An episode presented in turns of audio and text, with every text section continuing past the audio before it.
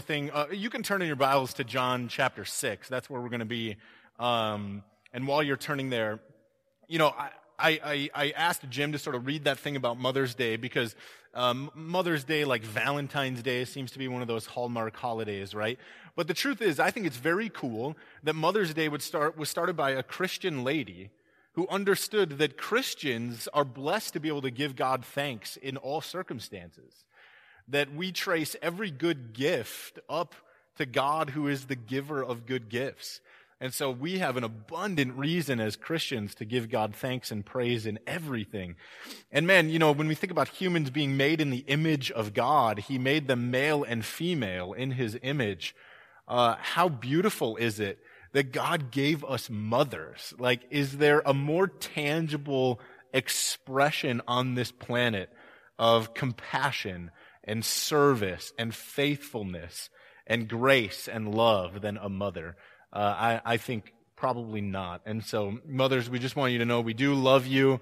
Um, you know, we don't celebrate Mother's Day uh, over above our celebration of Christ, but this is just one more wonderful reason to give God thanks and praise for his kindness to us. So we are deeply grateful for you. Um, hopefully you're in John chapter 6. We've been in this series called What is the Church, kind of coming out of Easter. And in a couple of weeks, we're going to get back into Luke.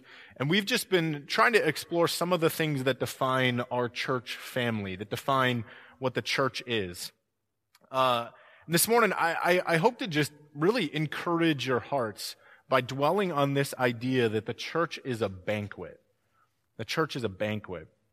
Uh, one of the things that's kind of cool about Mother's Day this morning at Maricopa Springs is we have a lot of mothers in the room who are normally in the back in the cove week after week after week. Maybe you even feel like there are some unfamiliar faces here. Well, it may be that they are mothers who, uh, for your benefit, so that you can worship God without the distraction of little tykes running around everywhere. I call them mongrels at my house, but maybe that's not appropriate here. Um, little children uh, running around, disturbing things. You know, these are these are moms who take one for the team and are back there week after week after week. We're we're grateful for them. But so I, w- I was just thinking as this series was kind of laid out.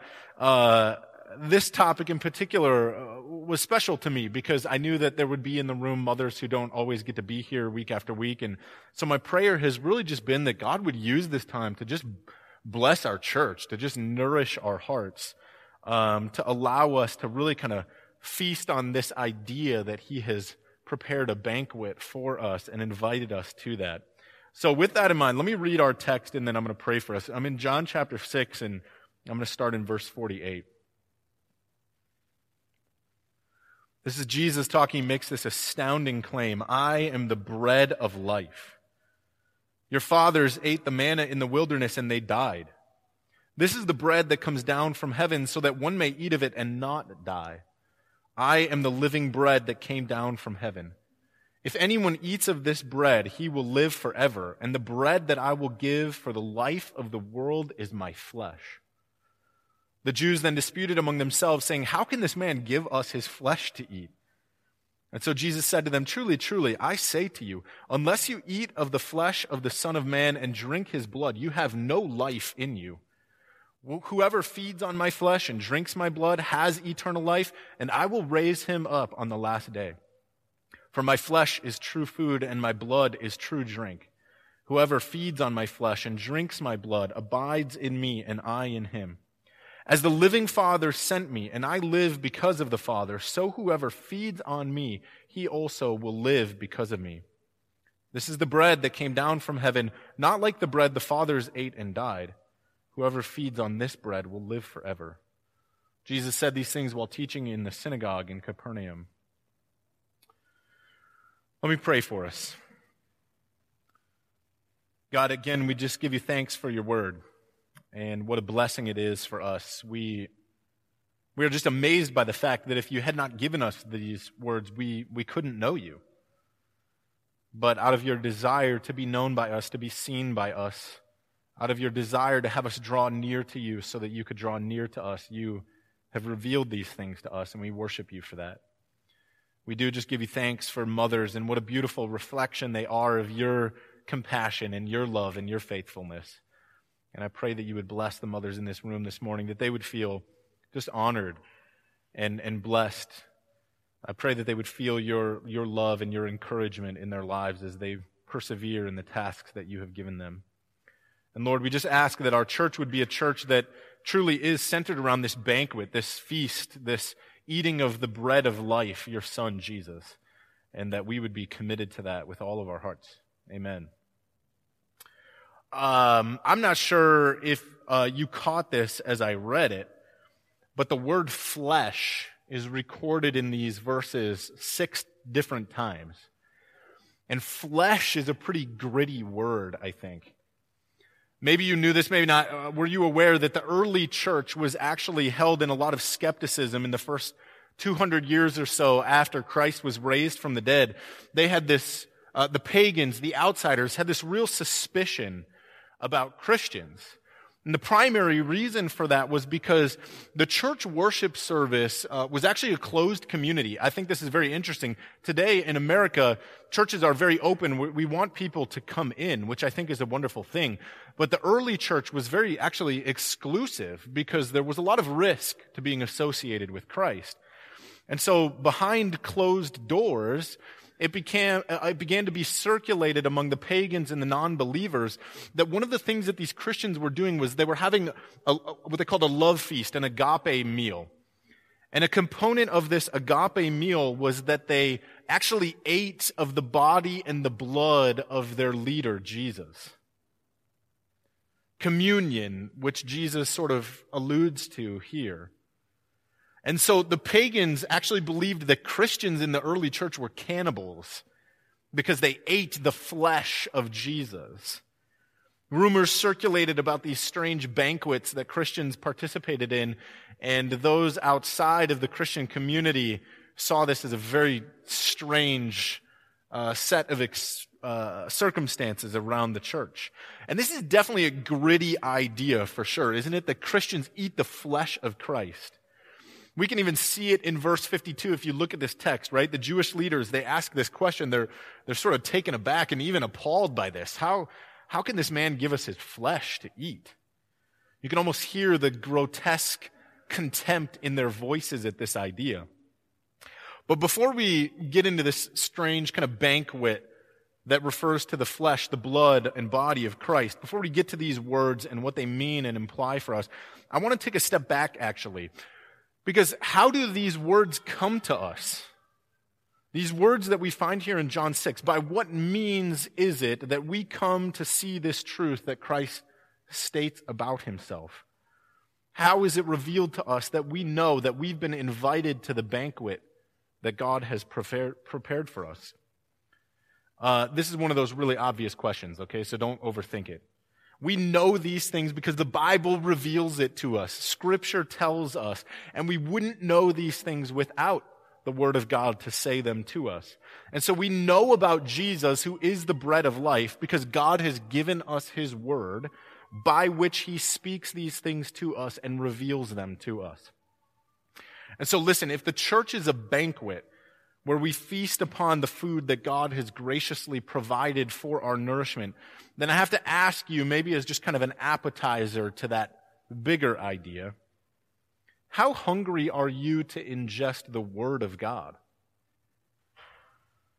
Remember what Jesus says in, in the beginning of his ministry in response to this temptation that he experiences in the desert uh, Satan is tempting him, and Jesus quotes Deuteronomy 8. He says, you probably know, these very famous words Man does not live on bread alone, but by every word that proceeds from the mouth of God.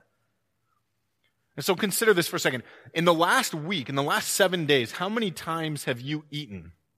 How many times did you eat something?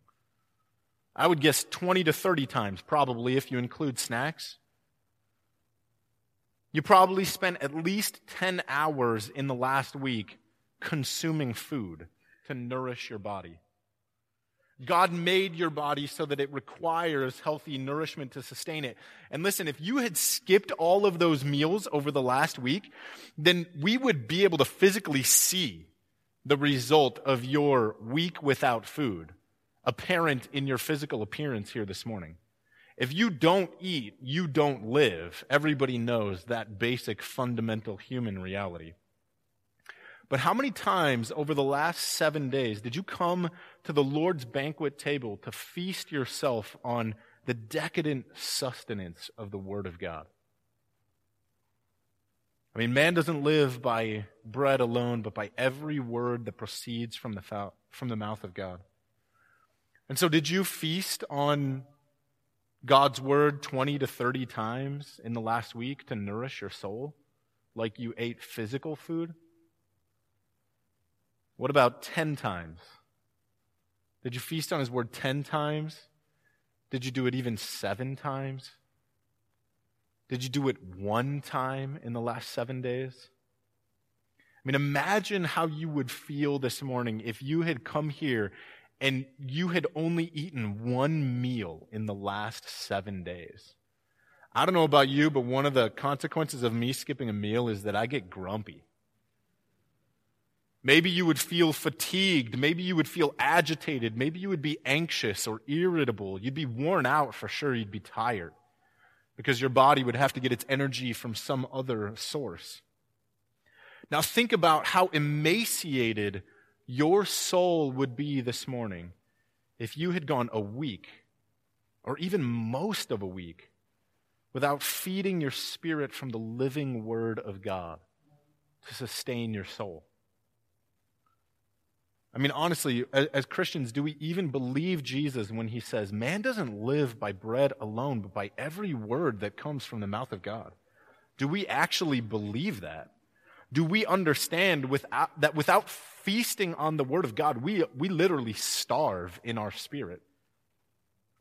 Now, please understand. I mean, if you've been around here long enough, you know I'm going to say something like this. I'm not trying to make you feel guilty I'm really not trying to make you feel bad. After all, you're actually here this morning. And so what that tells me is that you have a hunger in your spirit for something. Otherwise, you would be at brunch satisfying merely the hunger of your stomach, right?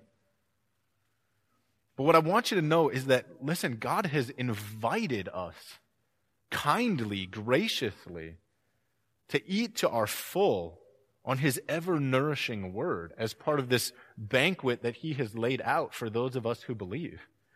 God, I mean, this is just a, an, an astounding idea. God, rather than wanting to stay hidden and mysterious, wants to be known by you. He desires that. He wants you to seek him and to find him. He wants to fill you and sustain you and nourish you every day so that your soul is never scrawny so that your soul is never undernourished. And He's provided His word so that you could be filled in your spirit, so that you can know the beauty of the face of God as it's been spoken to us. And God makes His word alive for those of us who believe by the power of His Holy Spirit, opening our eyes to the truth of what He proclaims. And so the, the, the church is a group of people who are those who feast on the word of God at his banquet, so that our hearts are full, so that our hearts are satisfied continually. And I'm not interested in telling you that you should, that you need to go read the word of God because you should. I only want to point out this simple truth. If your, if your soul is hungry for God, then sit at his banquet table. Fill yourself with the word that he has offered where God pours forth his promises, these beautiful things that he will love us, he will cherish us, he will keep us to the end, he will guard us. I just want to point out Psalm 119, okay? This is the longest psalm in the Bible. It usually takes me a couple cracks to get it, to get through it when I go to read it. It goes on and on and on, and the theme of Psalm 119 is just the richness of the Word of God.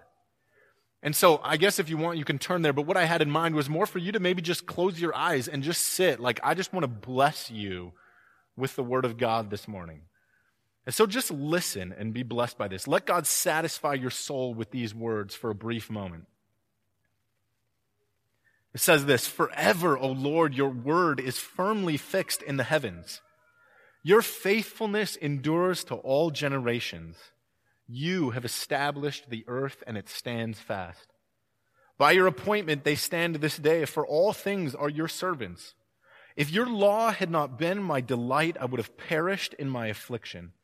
I will never forget your precepts, for by them you have given me life.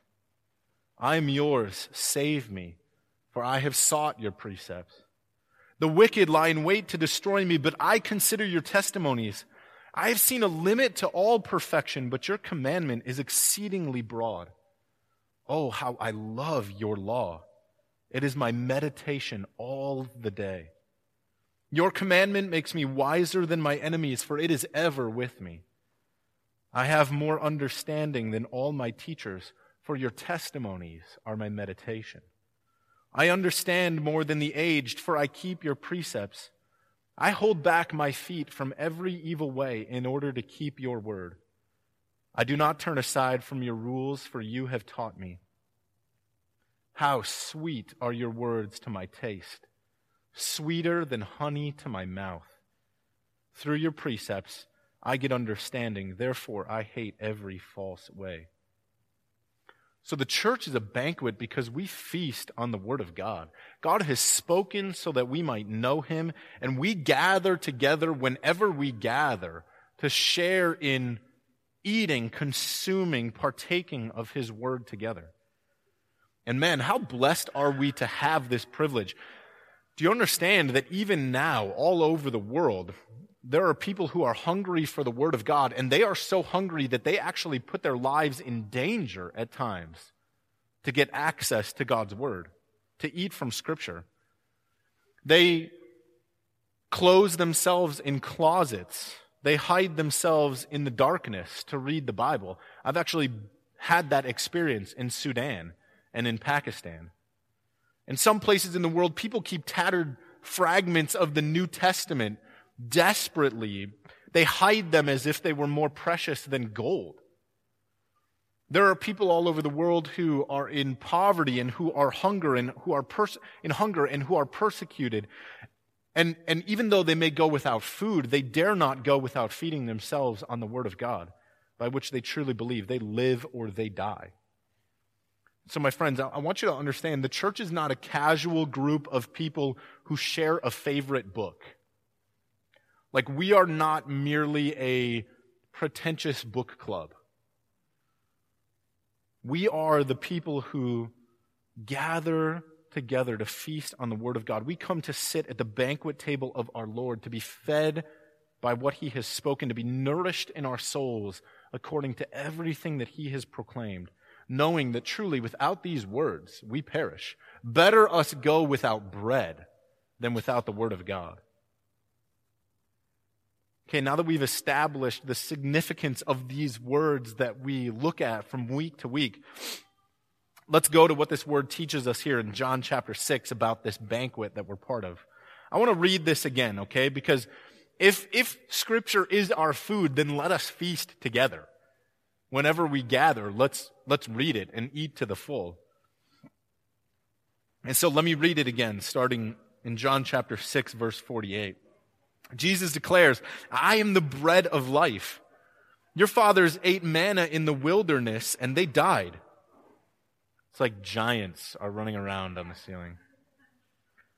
It's just the sunshine. I am the bread of life. Your fathers ate the manna in the wilderness and they died. This is the bread that comes down from heaven so that one may eat of it and not die. I am the living bread that came down from heaven. If anyone eats of this bread, he will live forever. And the bread that I will give for the life of the world is my flesh. The Jews then disputed among themselves, saying, How can this man give us his flesh to eat? I love it whenever Jesus speaks. Like the Jews like have this little conference over here, like, what in the world is he talking about, right? And so Jesus attempts to clarify. Uh, I'm, I'm not sure that they fully get it, but he says, Truly, truly, I say to you, unless you eat the flesh of the Son of Man and drink his blood, you have no life in you. Whoever feeds on my flesh and drinks my blood has eternal life, and I will raise him up on the last day. For my flesh is true food, and my blood is true drink. Whoever feeds on my flesh and drinks my blood abides in me, and I in him. As the living Father sent me, and I live because of the Father, so whoever feeds on me, he also will live because of me. This is the bread that came down from heaven, not like the bread the fathers ate and died. Whoever feeds on this bread will live forever. At the center of the church is not only the Word of God on which we feast, but the church is comprised of us who have been invited to the banquet table. God has thrown a party for his people. You see this theme woven throughout Scripture, right? Psalm 23 He prepares a meal for me in the presence of my enemies. God's thrown a party. He's invited us to come and to enjoy this banquet that He's put together. And the food in which we find the sustenance for our souls is the flesh and the blood of Christ Jesus. Now, look, there's no mysterious meaning to these words here, okay? If you think about it for just a moment, really. I mean, it's obvious Jesus was not encouraging Christians to be cannibals. Like, we kind of intuitively understand that, don't we? The pagans who thought that Christians were cannibals misunderstood like the Jewish leaders here misunderstand. Jesus is not saying, like, come and take a bite. The simple meaning of what Jesus is saying here is that Christ offers up his body as an atoning sacrifice for the forgiveness of our sins. And the fundamental problem, we hit on this again and again and again at Maricopa Springs, the fundamental problem with the world is sin. The fundamental problem is that Adam and Eve disobeyed God. They rebelled and they turned against him. They sinned against him. The fundamental problem with the world is that I sin. The fundamental problem with the world is that you sin. That's the problem. And the only solution to this fundamental problem is for Jesus, the perfect man who is also God, to die so that you could be forgiven. For his body and his blood to be offered up as the perfect sacrifice for sin. And when you humbly come to God's banquet table, what you find laid out for you on that beautifully set table is the body and blood of Jesus who generously gave his life for your sake.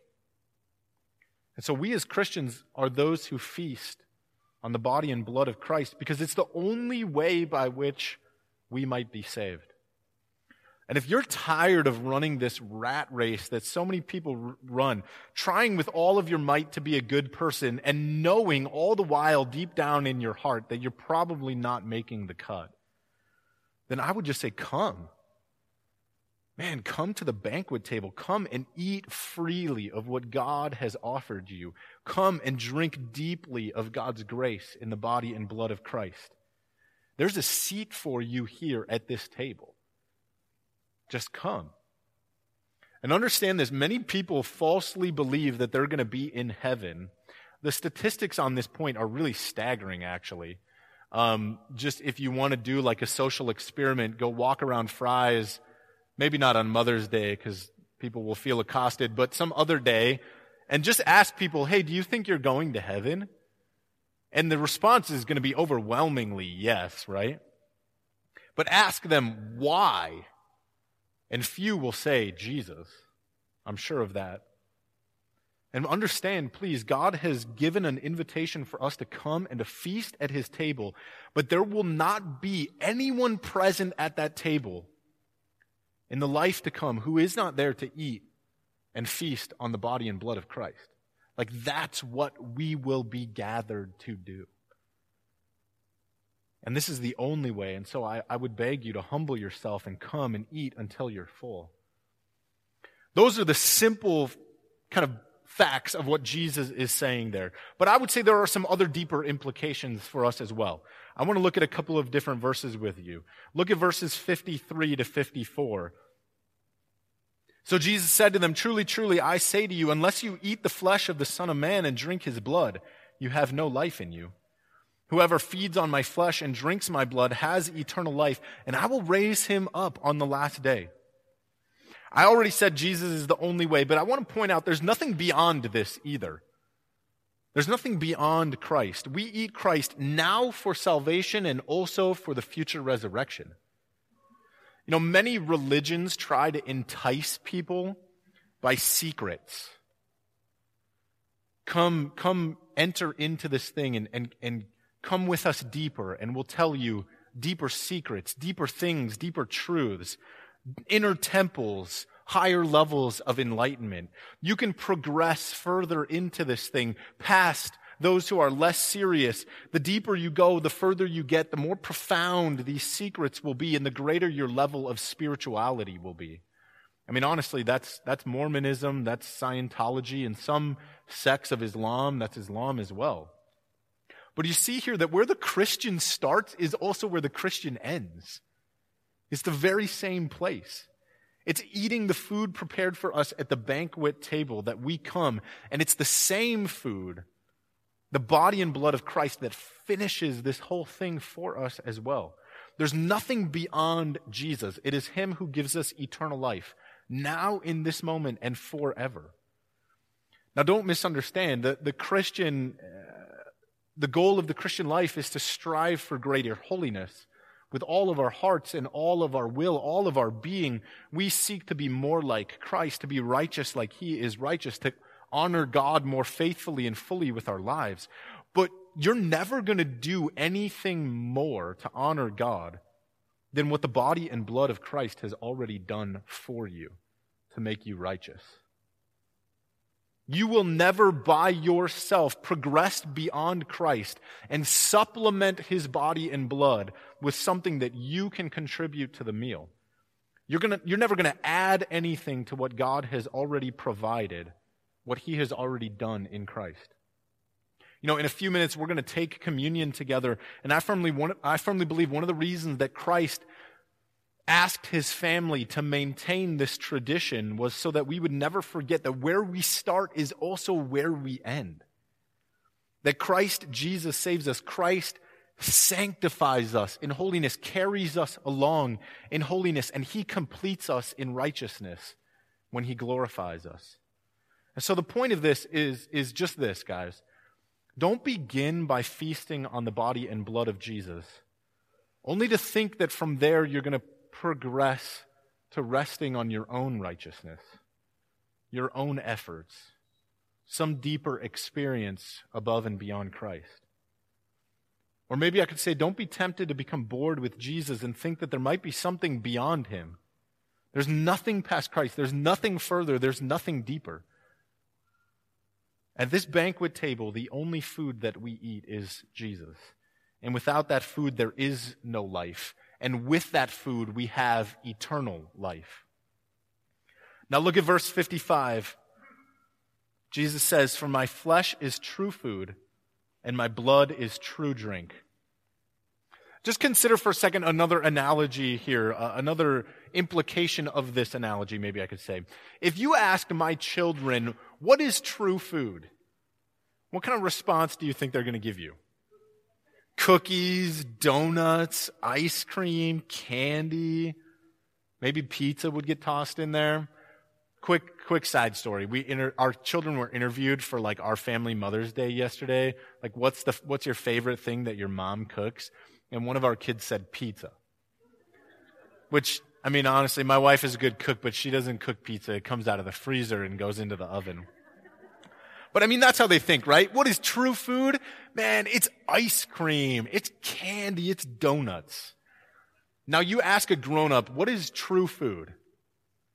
What are they going to say to you? I thought, well, you know, if you're not behaving like a child, I thought vegetables, right? A well balanced diet, maybe protein, these kinds of things that actually nourish your body and provide what it needs.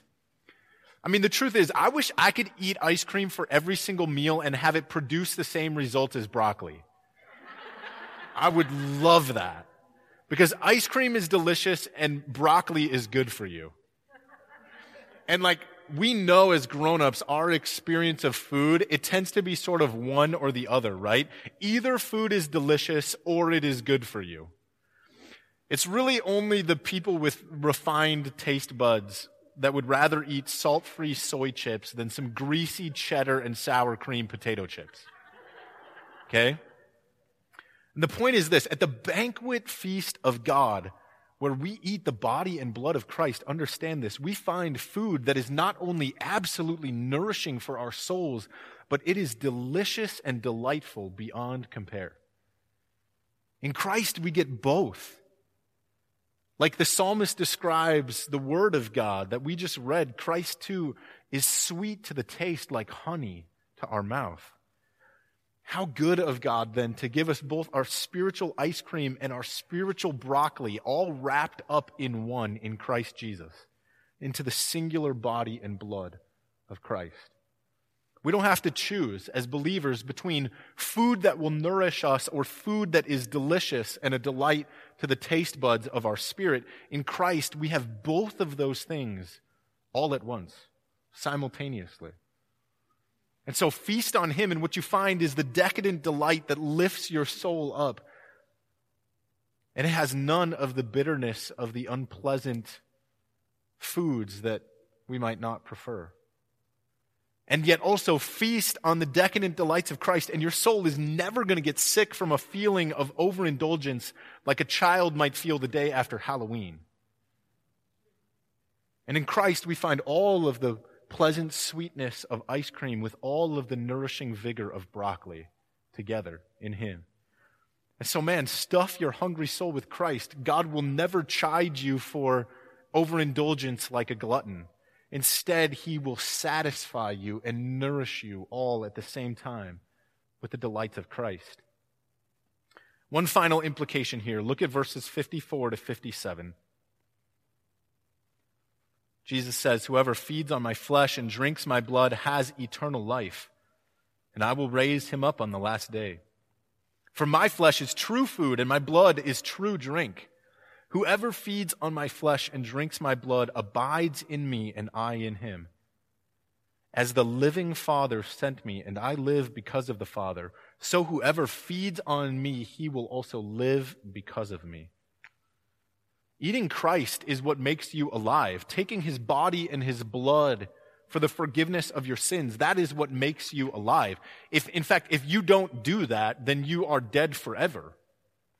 And think about this. When you eat food, the nutrients of that food actually become assimilated into your body and become a part of who you are. What a strange mystery that is. And in a similar way, in a spiritual way, those of us who have taken the body and blood of Christ into ourselves, we become filled with Christ. We are united to Him. It is His life that is living inside of us. His food is true food that makes us strong indeed. And when we feast on Him, His promise is that He will abide in us.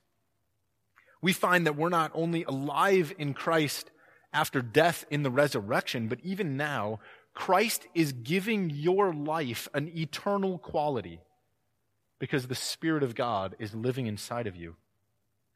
Look closely again at verse 57, and it, it, talks about the living Father. Jesus emphasizes the living Father. I mean, isn't that kind of obvious and implied? And then Christ says, And I live because of the Father. And then he says that we who feast on Jesus are also alive. We who feast on him, we trace our life through Christ all the way back up to God the Father himself. And so think about this for a second. If you sit at the banquet table of God and you eat the body and blood of Christ, whose life is it that is alive in you? What does Jesus say? It's not only his own, it is the very life of God the Father himself. Okay, now please understand, we don't become a part of God. That's not at all what Jesus is saying. It's not even possible for us to become a part of God. God is something completely other from us. But what Jesus is saying is something rather scandalous if you think about it. The very life of God is shared with us through Christ. The very life of God the Father is alive and living inside of you because you have feasted on the body and blood of Christ.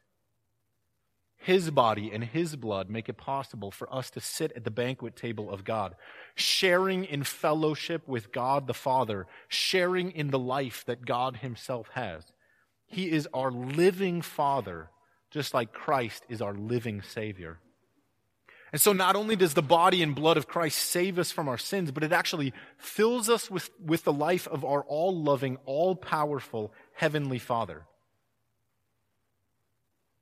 Man, you want to talk about food? Take that home and chew on that for a second. Again, you're not just a creature that God has made, but you sit at his table sharing in his life if you have taken the body and blood of Christ for the forgiveness of your sins. Now, listen, it's kind of customary at the end of a message like this to sort of toss in some application points for you and kind of give you the rah rah pat and send you out. And the truth is, I don't want to do anything like that this morning. I don't I don't want to give you some application response.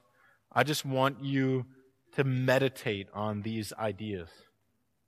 I just want to let, I, I want you to let the wonder of these ideas sink deep down into your heart, deep down into your mind, and settle there. I just want you to let the wonder of this idea drive you to the banquet table of God where you can feast. I want you to let the wonder of this idea lead you to the body and blood of Christ that God has so graciously provided for you. We're going to take communion now. Of course, that seems appropriate, doesn't it? Jesus, I don't think here in John is specifically talking about communion, but we certainly see the correlation here. It's not communion itself that saves you. It is the implication of what communion means that you have chosen to go to Christ for the forgiveness of your sins and that he is in fact alive inside of you. You have taken on his death and he has given you his life. And the way that we're going to do communion is the way that we do it around here from time to time at Maricopa Springs. It's called intinction. It just means that uh, in the next few minutes, as our worship team leads us through some singing, you're welcome to make your way to one of the tables. We have two of them this morning. It looks like there's two tables. You can make your way back there, and um, you're going to find a cracker. You can dip the cracker in either the wine or the grape juice and just eat it right there. And I, I, I like to ask you that you just don't rush this experience. Before you go to the table, before you enter into the presence of God in this experience of joining his banquet that you have been freely and graciously invited to. Don't rush. Prepare your heart to enter into his presence. If there's unconfessed sin, confess it. If you're out of sorts with somebody in this room and, and you need to have a conversation before you go to God, then I encourage you to do that if you need to sit and just receive the forgiveness of sins that He so freely promises, then confess, repent, and receive. And so I'm going to pray, but our worship team is going to come and they're just going to stand up here for a minute and, and leave some quiet time for you to come into the presence of God. Take advantage of that time and then they'll lead us in some singing. And when you're prepared, go to the table and feast on the body and blood of Christ given so freely for you. Let me pray. God, what could we possibly say except thank you? I mean, we are in wonder that in your grace you would offer up your son Jesus, who would come and say, I'm the bread of life who would tell us that we can eat and eat and eat to satisfy the needs of our body, and yet our body will still perish. But that in the body and blood of Christ, we have eternal life. So we thank you for this meal that you have provided. We thank you for the church that is a banquet, the people who feast on the word that you have given us and feast on the body and blood of your Son that you have given us. Lord, I pray that if there's any in this room who don't yet know you in this way, that they would come and sit at your table. Lord, would they choose to take a seat? Would they hear you beckoning and calling? Would you draw them? And God, I pray for those of us who, who know you and love you, Lord, would we, would we look to nothing else except Christ, the founder, the f- author, the finisher of our faith. And so we Thank you for this meal, and we worship you in it. Amen.